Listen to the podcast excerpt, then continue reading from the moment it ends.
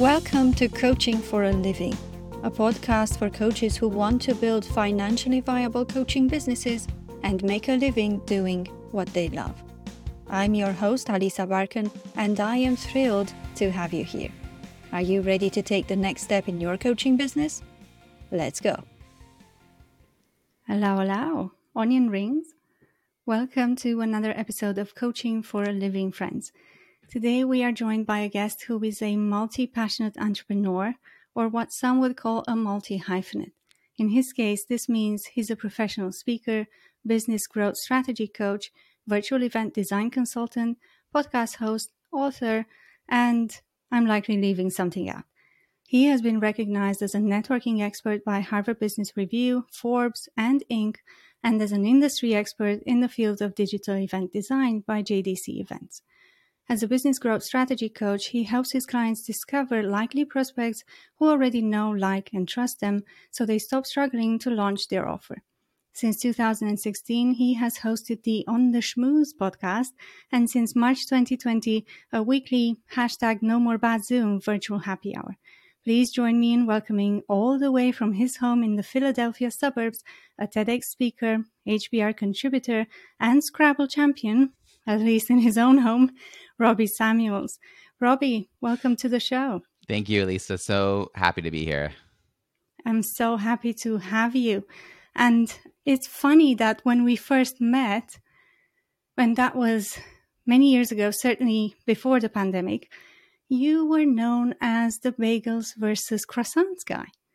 Tell That's us a little bit about that. Yeah, that is my first book. So, years ago, in the before times, I actually spent a decade working to be recognized as a networking expert. And part of that journey was speaking on the topic of networking at conferences. Part of that time, I was still employed, and then I went full time into entrepreneurship. And it led to me writing my first book, Croissants versus Bagels Strategic, Effective, and Inclusive Networking at Conferences. Because even in the you know, when we were used to going to events, we still needed some help making sure we followed through with our intentions to network and actually meet people. And it also led to me doing a TEDx talk on the topic, which was my my biggest takeaway was about um, physical stance. So the bagels are these tight clusters, these shoulder to shoulder huddles. You know, when you walk in a room and you're like, I don't know where to stand because there's no way to break into any of these groups. Well, those are the bagels. But if someone in the circle shifts their body language to make space for others to join, that's the croissant. So it's both you thinking about how you're physically standing and whether you're approachable or not, looking for people who are more approachable, and the mindset that you are there to meet people. So what can you do to make that a more likely thing to happen? I love that. When I when I first heard the the concept, it's so easy, right? Don't be a bagel be a croissant. Right. and people will remember it because it's so memorable.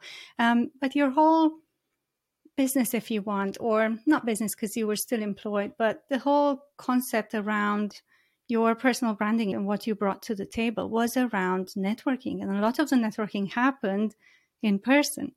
Well, in 2020, all of the in person networking events got canceled.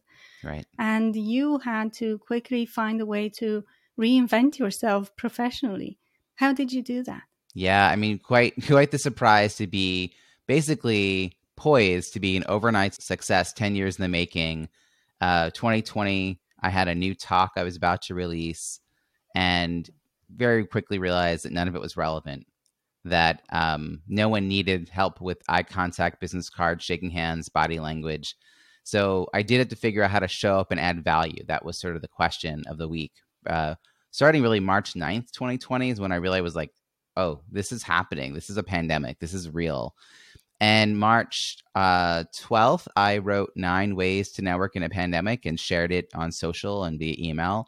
And it, it was pretty well received because it was very responsive to the moment. And then I decided to do one of those things, which was to host a virtual happy hour. And that was March 13th, 2020 was the first time I did that. And I've been using Zoom for a while, like for several years, but I had never looked under the hood. I didn't know anything about the settings. I'd never tried to make it, you know, be more than just a platform for me to communicate um, in in one sort of direction. I wasn't thinking about it as a group experience really. And really, I don't know, people just thought I was an expert as soon as I started doing it because I knew more than they did, just even by little bits. And I had a steep learning curve, but it very quickly led to me launching a program that became a certification program for people to become certified virtual event professionals, which was great for speakers and meeting professionals who were trying to retool. And that launched in, in May of 2020. And I've been hosting that weekly event now for two years. And it led to organizations hiring me to help them strategically bring their events online with less stress and greater participant engagement. And one of the questions I get all the time is like, how did this all happen? Because I was able to grow a business from basically zero, because like I didn't have a business at that moment, it went away, to uh, thriving six figures in eight months. And it was because I treated myself like a client. I actually, at the time, was a business growth strategist working for a company, and I was coaching about a dozen entrepreneurs a week through this crisis. And when I started getting all those inquiries, pick your brain, coffee chat, can you help me? I could have easily filled my calendar. And as an extrovert, kind of would have been happy to do that, like to have a chance to talk to other adults. Um, but I realized I would never give that advice to a client. I would never say, just fill your calendar with random conversations. So I turned those conversations into research calls. And that is actually what led to all the other success. Wow. Talk about quick, right?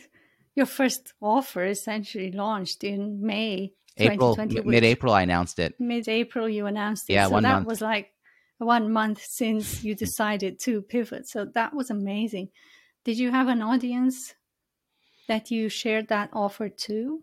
Uh, well, it or was a combination of things. Uh, Facebook yeah. communities that I'm a part of, you know, like Dorie Clark's recognized expert community was definitely a big piece of the early audience. But um, I had a I had an email list, which was part of the the brand building around the networking. I had actually just removed about a third of my list because they were inactive in February. Who knows if they would have cared about the stuff I'm doing today, but I, I had done that to improve my open rates, my deliverability. But but I just kind of had to to wake up my network and let them know what I was working on. So that fall of 2020, I created a really concentrated plan to be on social with content around Zoom um, how to use it more effectively. And I created all these videos and really consistently putting that message out there attracted new people to me that were interested. So there was a combination of my sort of existing list, which was fairly small, and my extensive network that I was tapping into people who already had some connection, know, like, and trust with me. Mm. Yeah. And uh, later on, you released another book, your newest right. book or latest book, Small Smallness Big Results. Tell us about how that came about. So, when I wrote my first book, it came out in 2017. And right after, I started working on a coaching program, which I didn't know it was a coaching program or core. Like, I just knew I wanted to create something and it didn't go as smoothly as I'd hoped. and I ran the pilot and that went well. And then I tried to run the next version and I had all these people look at my sales page, but no one sign up to talk to me. And meanwhile, I had all these people reach out to me and ask me to help them with sort of adjacent projects, but not the thing I'd out, you know, I was pitching. Hmm. And mm. I started working on some master classes, some free content to attract the right kind of audience and I learned so much in the process that I started to work on a book. So in 2018, I wrote about 20,000 words for a book. And then my business kind of took a turn and I decided not to pursue it until I had a really thoughtful plan for what the book would lead to after. Well, mm-hmm. 2021, people had been spent about a year asking me about my business and how it had developed so quickly. And I realized I actually kind of already had the answer. And I now had yeah. three years of experience and stories to share. So I was able to pull it out, brush it off, and add uh, more content so that I brought the stories to life. I had much more detailed steps. And that is how the second book came out, which is Small List, Big Results Launch a Successful Offer, no matter the size your email list. And it's called that because a lot of times when you have trouble selling an offer, you're quick to judge you know, it's because I don't have a big enough audience. I don't have a big enough email list. That's what's wrong. So then you go about trying to solve for that through Facebook ads or virtual summits or some other mechanism. But if you haven't involved your your li- likely prospects in creating the offer, then you're really you don't know if it's the right fit. And that's that is sort of the lesson I had to live through. And it's the lesson that my clients often have to live through as well. Um, so we're just trying to help folks get to that realization sooner so they don't spend years banging their head on an offer that's not quite right for their audience. You're going a little bit against the grain here because a lot of the traditional marketing advice is build your audience first, build a big email list, and then sell to a small percentage of that email list. And what you're saying is actually it's not the size of the email list that is preventing us from having clients. So if it's not the size of the email list, then what is it? It's it's that we tend to, as experts, right? That's when we're entrepreneurs, we're an expert on something. And it's probably because we've had to live through it ourselves. But it's also true that it's probably been a little while since we've been in that position. So we don't fully understand the needs of our market. And the market has changed pretty dramatically in the last couple years, and I think will continue to. So we we hear about a problem people are having, and we immediately create this amazing solution. And we will spend a few months tinkering and perfecting it. And we might even pay someone to help us get professional videos made for a course. We get a beautiful landing page. But nowhere along the lines did we actually have a conversation with people that we're trying to serve to see whether this is the most urgent problem they are having. Are they even aware that they have this problem? Because that's that's usually a big disconnect. Um, and so I think that in the rush to provide value and be of service and be helpful, we miss that step because we are so certain that we know what people need. The problem is that people don't know what they need. And it's true that we might have a better sense of things. So, in my book, I talk about this concept that was first written about in breakthrough advertising back in 1966. This is not a new concept. I have a little spin on it, though. So, there's the little p problem aware folks, right? Like, the, a lot of times you hear this yeah. called symptom aware, but I don't mm-hmm. like calling it symptom aware because, from the perspective of your prospect, it's not a symptom. They think of it as a problem. It's very so real. They That's have true. a little problem. And that's the problem they're trying to solve. But you look at that and you're like, oh, that's not it. Like there's a big P problem that you need to be paying attention to. So if we can, through conversation, emails, marketing, sales pages, video, if we could help move people from little p to big P awareness, if we are able to help them think about that bigger problem, now they're like, oh, I didn't realize. And now they're a little more open to hearing about your solution because initially your solution feels just completely disproportionate to the problem. It's like you saying surgery would fix this, and they're like, uh, I wanted a band aid. Like, what yeah. are you talking about? And they walk away because you're like not talking to them. Once they become aware of the solution to this bigger problem, they then realize that you are the guide who can help them implement this strategy, this solution. So then it's a question of urgency they are now having to make a decision on whether to move forward or not. Before, they really didn't know. They they just didn't know what was the bigger pre problem. But now that they know and they know there's a way to fix it and they know that you're there to help them, if they don't do it, it they may reach a point where the cost of inaction is too great. And when the cost of inaction is too great and they feel that urgency to take some hold of this and do something about it, that's when they come back to you and they ask can we work together? That's yeah. different. That's attraction, right? That's not selling and pushing. That's just informing people and educating people. So I always say my ideal client is very aware of the bigger problem. They've got tools to help them try to solve it on their own, which is essentially my book. And mm-hmm. my ideal client looks at all that and says, you know what? I want to do it and I want to do it right. And I want to do it fast and I want help getting it done. And this is super important to me and I can't put it off and I can't play around that's the person who wants to work with me. But they can't get to that if I don't help them through the rest of the journey. And that's true for all of us who are working to attract clients. Yeah. And I think intuitively we kind of know this, but it doesn't hit you until you do it. And uh, I'm sharing this from my own personal experience. And I told you this before, Robbie, when I was reading your book. Um, I was in the process, and I still am, of, of writing my book. But I was in the process of writing a different book. And I stopped when I read about this little p big P problem and thought, hey, I'm writing the wrong book. I'm not writing the book that my audience needs right now. I'm writing the book that I want to write because several preferences, maybe from my side or whatever. Right. So that has been a huge revelation. And, you know, you and I are very alike in the sense that we teach the same thing to people. So I knew this and I was still doing it the, the wrong way around. So why coaches need coaches.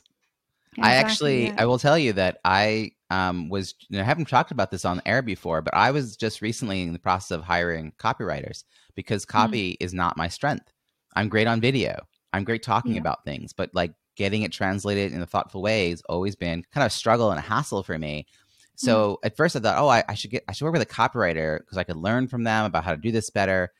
And I had all this angst about hiring someone, and I realized after like two weeks of interviewing people that it's because I don't think I'm as dialed into the offer as I should be Mm, because none of them questioned my plan mhm. and no one asked me the questions to confirm that the language I was using was the right language, or even asked me how I came to know this, or even said, Well, I mean, I see what you're wanting to do here, but there's some industry best practices that you should be aware of. You can always break them, but do you know that this is the norm? Like, no one said that. And I had this one friend who's a business strategist and also a high end copywriter. We had a quick conversation, and he asked me these pointed questions that kind of threw me. And it made me realize I want to take a step back and go. I have all this great footage of, of testimonials. I have all these research calls. I want to go back and reflect and dig in a little bit deeper to understand am I am I starting in the right place with this offer? You Mm. know, like intuitively I feel like the answer is yes. But what's the point of hiring copywriters who are just going to follow my lead if I Yeah. don't take the time to revet this in this moment? And Hmm. whatever energy I put into validating the offer now, it's actually part of the sales process because it's building the runway for the offer to take off more with a you know stronger launch when it happens. And I don't have to delay it forever. I could be like, this is the time I'm going to commit to doing this, and then I'm going to move forward. I don't want to just like keep kicking this down the curb. But yeah, I think that every one of us can fall into this trap because we're experts, and that's sort of the expert syndrome. Is is something else I write about in the book and how do you how do you kind of get out of your own way with this and Yeah. um and really provide the value that people are needing. I mean, the fact that you decided to switch books, the topics, that just saved you years. Yeah. I mean, it wasn't an easy decision because I had already written a huge chunk of the previous book, but uh, you know, that content can be used in a different way. Right. But I was thinking if I don't make this decision now, then I'm just writing the book for the sake of having a book published, not for the sake of helping someone with that book, right? This is not an ego thing and it shouldn't be. And also, what I think is common knowledge, and I might have allocated maybe a chapter in that previous book, is not because I've been talking about it for so long. Right. I need to actually expand on it and write this book before maybe I write the other one if I ever get to do it. So, yeah, no, really important. Um, you talked about, I want to go back a little bit to the little p and the big P problem. Mhm. And you've mentioned that for our clients, that the little p problems are not little at all because it's their reality, it's their truth, and it's very present. Um, I know this from working with people around money issues, but also working now with coaches um, around financial viability and not being able to make their business work financially and so on. And sometimes the, what they think is the problem, I know is not the problem. But how can we, if if there are any coaches listening to us who have the same issue with their clients, how can we make people aware of the big P problems while at the same time not dismissing the little P's who are very present for Yeah. our clients at the moment?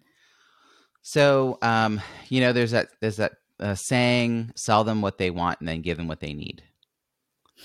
Yeah. So, our marketing materials need to address this the, the little p, or else they're not going to ever think we understand them. We have to use the language that they would use, and how do you know that? It's because you talk to them, you research calls. Research calls are a great way to figure this out and also enlighten these likely prospects about what the bigger P problem is. The problem with how we do most discovery calls or research calls is that we just give them a ton of free advice. And free advice is rarely acted on quickly. And it usually is overwhelming. As much as they're grateful, they don't have a clear path. It's not a strategy, it's a list of tactics. And when they finally look at the list of tactics a few weeks later, they don't recall what it all means. They're not sure where to start. They can't decipher their notes. And they don't want to come bother you because well, you were so generous. and so they muddle their way through until they mention it to a friend who tells them about a coach. And the coach says, here's two things you can do after meeting with them for a few minutes. And then that's the person they hire to do a strategy call and like start working with them. And mm. there's a way to avoid that. And I, I call it my magical question. And I actually, I've got a whole video on this. So if you go to robbiesamuels.com forward slash magical, um, I will share the actual phrase with you and a video and an excerpt from my book to help explain how do you avoid giving away lots of free advice and still acquiring clients. But with a research call, I think the danger is in calling people, like getting on a call with someone and saying, okay, hey, what do you think about this? Do you like the blue button or the green button? Doesn't matter, you know? And so instead, the way I like to start enlightening people around this question is ask people to come to a call. Let's say you're in the habit of doing discovery calls. Uh, hey, can you come to the call with three questions, three scenarios, three problems, right? Three challenges, three something relevant to yeah. the topic. That little bit of homework is enough to get them to start getting their head wrapped around this. Then when they show up, you have your quick hellos, and then you say, Well, share with me what those three things are. Now, your instinct is to jump in and just go, oh, you just do this, this, and this. That's not going to help them. Mm-hmm. So you want to be a good coach and you want to ask good coach questions like, oh, so tell me a little bit more about this. Like, how did you decide these three? Well, how are they impacting your life, your business, your bottom line, your employee morale, your your your home life, your sleep, whatever is relevant, right? What have you tried to fix this one? What's worked? What do you think would work? What do you think you need to make it work? Right? All those probing questions. And then you might even say, is there something you think you need to figure out first before you even get into this stuff? Like, is there something else that's kind of even a precursor? Maybe there's mm-hmm. something that's come up for you that you didn't think to write down, but it's now you realize a, a bigger deal. Like, what what is the most urgent thing do you think to get the next step figured out? And you're asking them to place themselves in this conversation and to take some agency and to to really start to grapple with that. Um, I have this really funny analogy that I sh- I share in a lot of my trainings around a poison ivy. You know, if you come to me with a rash and you asking for anti-itch cream, I could just give you anti-itch cream, right? That would be solving the little p. I could look at it and say, "Whoa, that looks like poison ivy. When did this happen?" And I can ask a bunch of questions, and I come to discover that every time you go in your backyard, you get poison ivy in another part of your body. And you had never thought of that. You had only dealt with each individual incident separately, and which is why you were very clear the thing you need is anti itch cream because it's worked before. Mm-hmm. But you mm-hmm. weren't trying to solve the problem of poison ivy. You were just trying to solve the problem of having a rash. So because I've asked these questions, you're starting to like think about this. Now, if I immediately rush in and say, Oh, I have a friend who's got a bulldozer and he does landscaping and he can just clear all the vegetation down to dirt and then come in and build you a beautiful new landscaping, your eyes are just bug out because, like, you came in looking for anti itch cream. I want people to remember that dissonance when they're selling because when you're marketing and selling your offer, if you're selling landscaping and a bulldozer, to someone who's looking for anti itch cream, that's why they're not responding. But if instead you said, you know, let's talk about what you might do to remediate this. What do you think might work? Hey, do you actually know what it looks like? So maybe there's some education, right? Show them what it looks like. Teach them the whole like rule of three, you know, rule of three, leave it be, right? You te- you give them some some skills around this. So you give them a little education, a little training, and you ask them to come up with some plans. So they go away for two weeks and they rope an area off, they put down pavements, stones, and then they come to you and they say, Oh my gosh, no matter what I did, it keeps happening. My kids play back there. I'm not okay with this. This is the difference between little p and big P. When it's Mhm. little p, they weren't trying to solve it. It was Yeah. like anti itch cream. Now they're aware of the bigger problem. Wow, poison ivy is actually oh, I, I can't just contain it in one area. It's everywhere. What can I do? And that's when you'd say, you know, it seems a little drastic, but I know this will fix things. I've got a friend with a landscaping business, and he's got a bulldozer. And if he just comes in, he can just rip out all the vegetation, wait a week, and then put in all new landscaping, and you'll never deal with this again. And you'll have a beautiful backyard for your family to play in. Hmm. That is a big deal solution, but now it's like, whoa, I think I might want to invest in that. I want to learn more because, yeah, I'm I'm tired of what I'm. I can't just ignore this, you know. And at some point, they're like, I want to move forward with a bigger thing, and I, you already know someone who's going to help me. I don't have to do research. I don't have to. Yeah, yeah, I'm. I'm not gonna. I'm happy to help you as you figure it out. Like that's that's service in a different way. If we just hand them the anti-itch cream, that's really more like a lunch and learn solution. You know, lunch Yeah. and learns when you come and into a pro into an office and you do a one hour program. Yeah. It's like never enough to really get to the big picture. It's just giving And them a bunch of band aids. That was great. Thank you so much. And they never come back to you Yeah. because it wasn't enough for them Right. to solve whatever problem they didn't even know they had, right? Right. And they're In actually book- like they feel good about. They're like, I got what I need. I'm good. Anti itch cream. Yeah, yeah.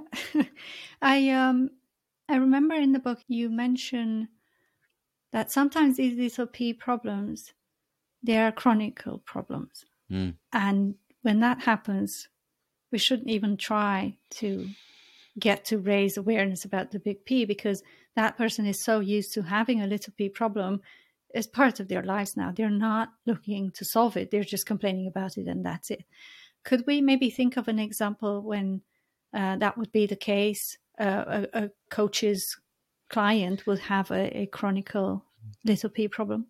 Yeah, I mean, you know, people are more likely to seek out support when when the problem is acute, when it's when it's just started to happen, or they they they're actively been trying to find solutions and they haven't yet reached the point of like despair, like nothing's working.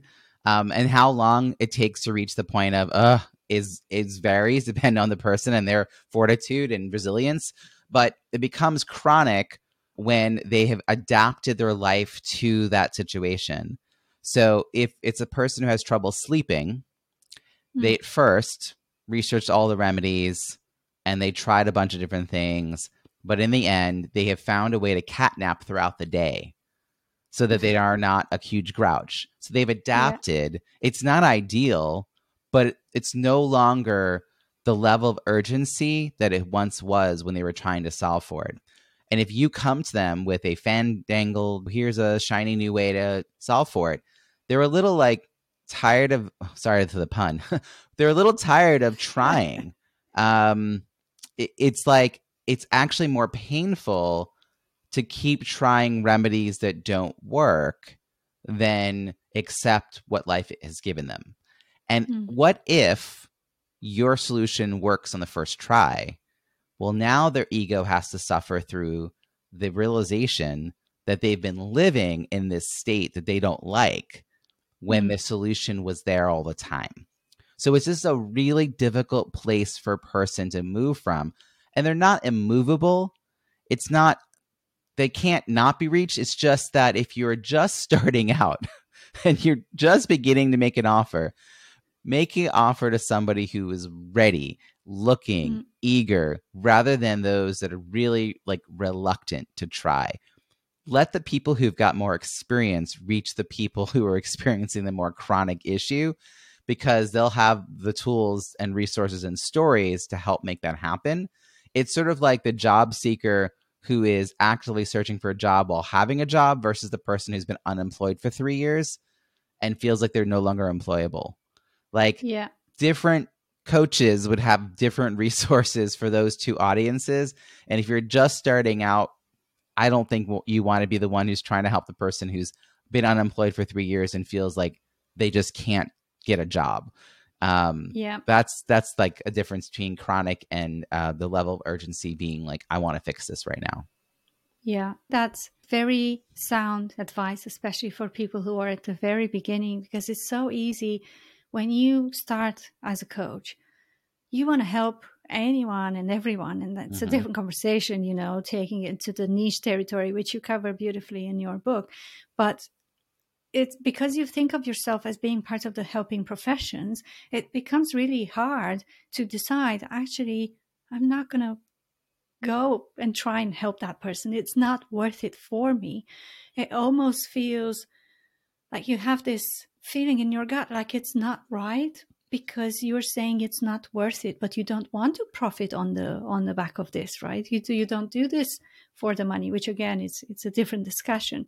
But i think that's very sound advice to think about what would be easy for me in well, the beginning of my journey in the beginning of your journey you know what i would say? The other part of, of being part of a business is building up a really strong referral network.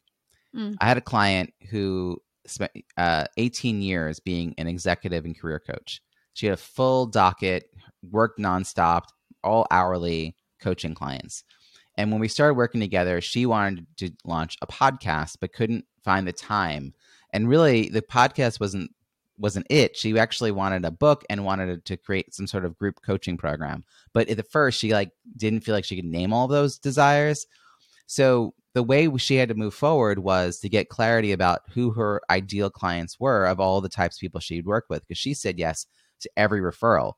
And the way she figured this out was she thought about her network and she realized that other people she knew were better suited for some of the people that she'd been working with that were not bringing her the most joy. And the exercise I had her do was make a list of all of your clients, rank your, you know, one through three, how much you enjoy working with them, and then put in their dollar amounts annually that you expect to earn in the next year and then sort it so that the dollar amounts range from top to bottom. Well look at the ones towards the bottom and check out whether you enjoy working with them. If yeah. the answer is not really those are the clients you need to fire and you need to direct them to others in your network and from that point forward don't say yes to anyone else who fits that description but give them the right referral and same ways like make it really known with your network the kind of referrals you would love to do and you're really qualified to do. And sometimes like I have a friend who who's loves working with the most difficult coaching clients in a company. Like that's his thing. Like he is really he's kind of competitive about it and he's like no, give me the ones that are like the most uncoachable. But that's great for him to know that, but he then shouldn't waste his time on the really easy ones either right? Because he's yeah. going to fill up his day. And so it's not that you avoid the difficult, it's that you find what is yours and you give the rest out to your network and vice versa. You attract in the ones you really want. If you don't do that, you're not actually serving your higher purpose and yeah. you're not providing the best quality care to the people who are seeking help. If there's someone else who could do a better job or just even be more joyful in doing it, that actually we'd be better for, for everyone if we all just sort of said yes to those kinds of opportunities. Yeah, absolutely. And you make a great point there about let your network know who is it that you want to work with and mm-hmm. what kind of referrals do you want to receive from them. But in order to do that, you need to know yourself, right? What is it that you do? What's your offer? Who are you serving? and how are you helping them? That's really important in the beginning. A lot of people are nervous about niching down because they think they'll miss out on opportunities or uh, more clients or whatever. You're a multi hyphenate, so you have multiple passions, but you still yeah. talk about the importance of finding a niche and sticking to that, at least in the beginning, so that people get to know you for something before you can expand your offering. So I am a multi passion entrepreneur and I have distinct areas of my business, but each one has an ideal client. Yeah. And so if you're asking me my coaching, I coach entrepreneurial women in their 50s and beyond who are looking to grow their impact and income through a new revenue stream of some kind that's probably like a, a new one to many group coaching program or a mastermind or a course. And they just feel like they don't have time to waste and they're not sure where to start and while they're an expert in a lot of things, they have a ton of experience. This is making them feel like a novice again because they're just a little out of their comfort zone. And it's been a while since they've been out of their comfort zone. So yeah. Those are my people. And I've actually had an interesting sort of pushback because I'm so clear. People then say, well, what about people who are less than 50? What about people who aren't women? And I'm like, well, the, I could market to this specific audience. That's the language I'm going to use. That's the that's who I'm going to reach out to and ask questions to when I'm creating something. If it attracts someone else, I'm not going to immediately say no if I think it would fit. So yeah. I have this year long coaching program, and my friend Christopher is in it. and he does not identify as an entrepreneur woman in his 50s, you know, like so, but but then so there's a demographic and there's a psychographic. As a psychographic, he actually does fit because he is looking to build new revenue streams and he wants to get started right now and he's very coachable and he's very willing and very, you know so it's there's sort of a way which you you start with this demographic description and then you start to layer in the psychographics of where are people in life where are they in their career what are their deepest needs and desires but it's really hard to figure that out without first identifying the demographic and then then you can be a little looser about the who. But as far as referability being really well known as the go-to expert for your topic within a specific industry would lead to far more referrals than to be the general expert on this topic for all industries because yeah. then I will never think, oh, banking, I've got to call so and so, right? Like that would be the better way to be known and to lead initially. And then you might expand from banking to finance, from finance to HR. You can slowly morph out over time, but initially being a generalist can can actually cause confusion in your marketplace. Like, how do I refer you? You're just you help everyone. And I discovered yeah. that with networking. That was my first passion was to teach networking. And I had a really hard time trying to find the right audience. Ultimately, this is so funny. I still teach networking. I now teach business development. Yeah. right? yeah. but it's still networking. It's still yeah. reaching out to people and having calls yeah. and having conversations and it's just that it's it's it's focused around business development which has a really clear outcome that's measurable and people will pay for that outcome. So yeah. You've got to sort of take your gift and figure out what is the audience that wants that gift that you would be happy to serve and that would be willing and able to pay for it, right? Yes. Well, it's really interesting because I was having a conversation about like there are people who want to work with students, and I said, yeah, but it's the parents then that you have to convince, or maybe it's the school, the institution, like yeah. maybe it's the alumni network. Like you, like you could reach an audience that themselves are not able to pay, but then you have to think like, well, who is in, in whose best interest besides that person's is it to help them be successful?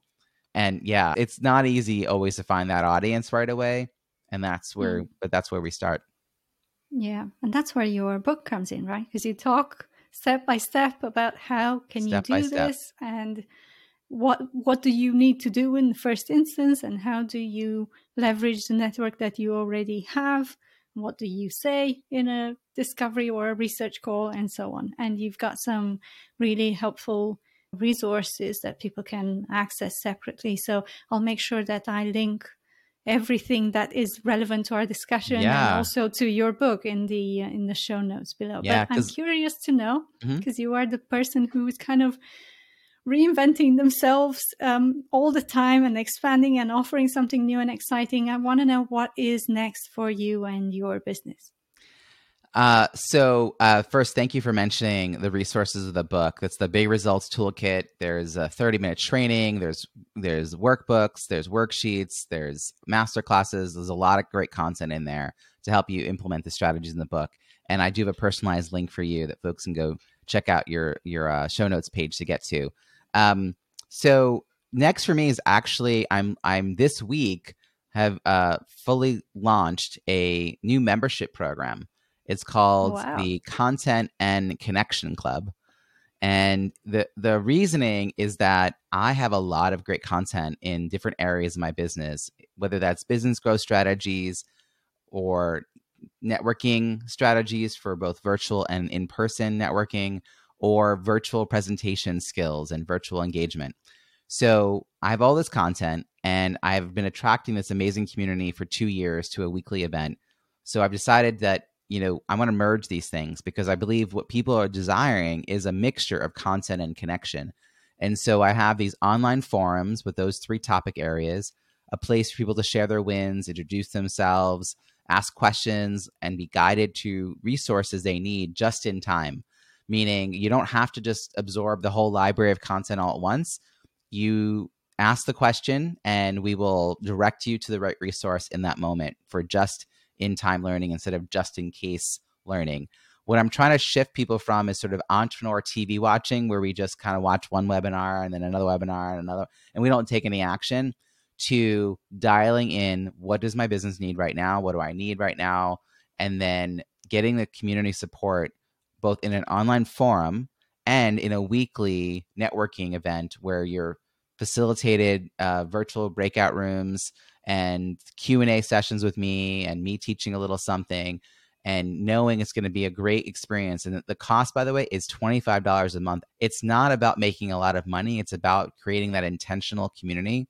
And i'm even giving actually half of it to a great charity called feeding america which provides support to food banks in the united states. So um, it's just really like I, i'm really excited about creating that intentional abundant group of entrepreneurs like who are coming together on a regular basis to to get to know each other and support each other. I love that idea of uh, just in time learning versus just in case learning because we sometimes use courses and webinars and masterclasses as an excuse to say that we're doing something when actually we're not doing anything unless we implement the things that we've learned in those courses. So that sounds like an amazing opportunity, Robbie, and I will make sure to link to that in the show notes as well. Yeah, that's the the content and connection club.com. Excellent. Well, thank you so much for today's conversation and for sharing so openly with us so many truth bombs to hear and so many nuggets of wisdom. I want to thank you so much for your time and for your energy.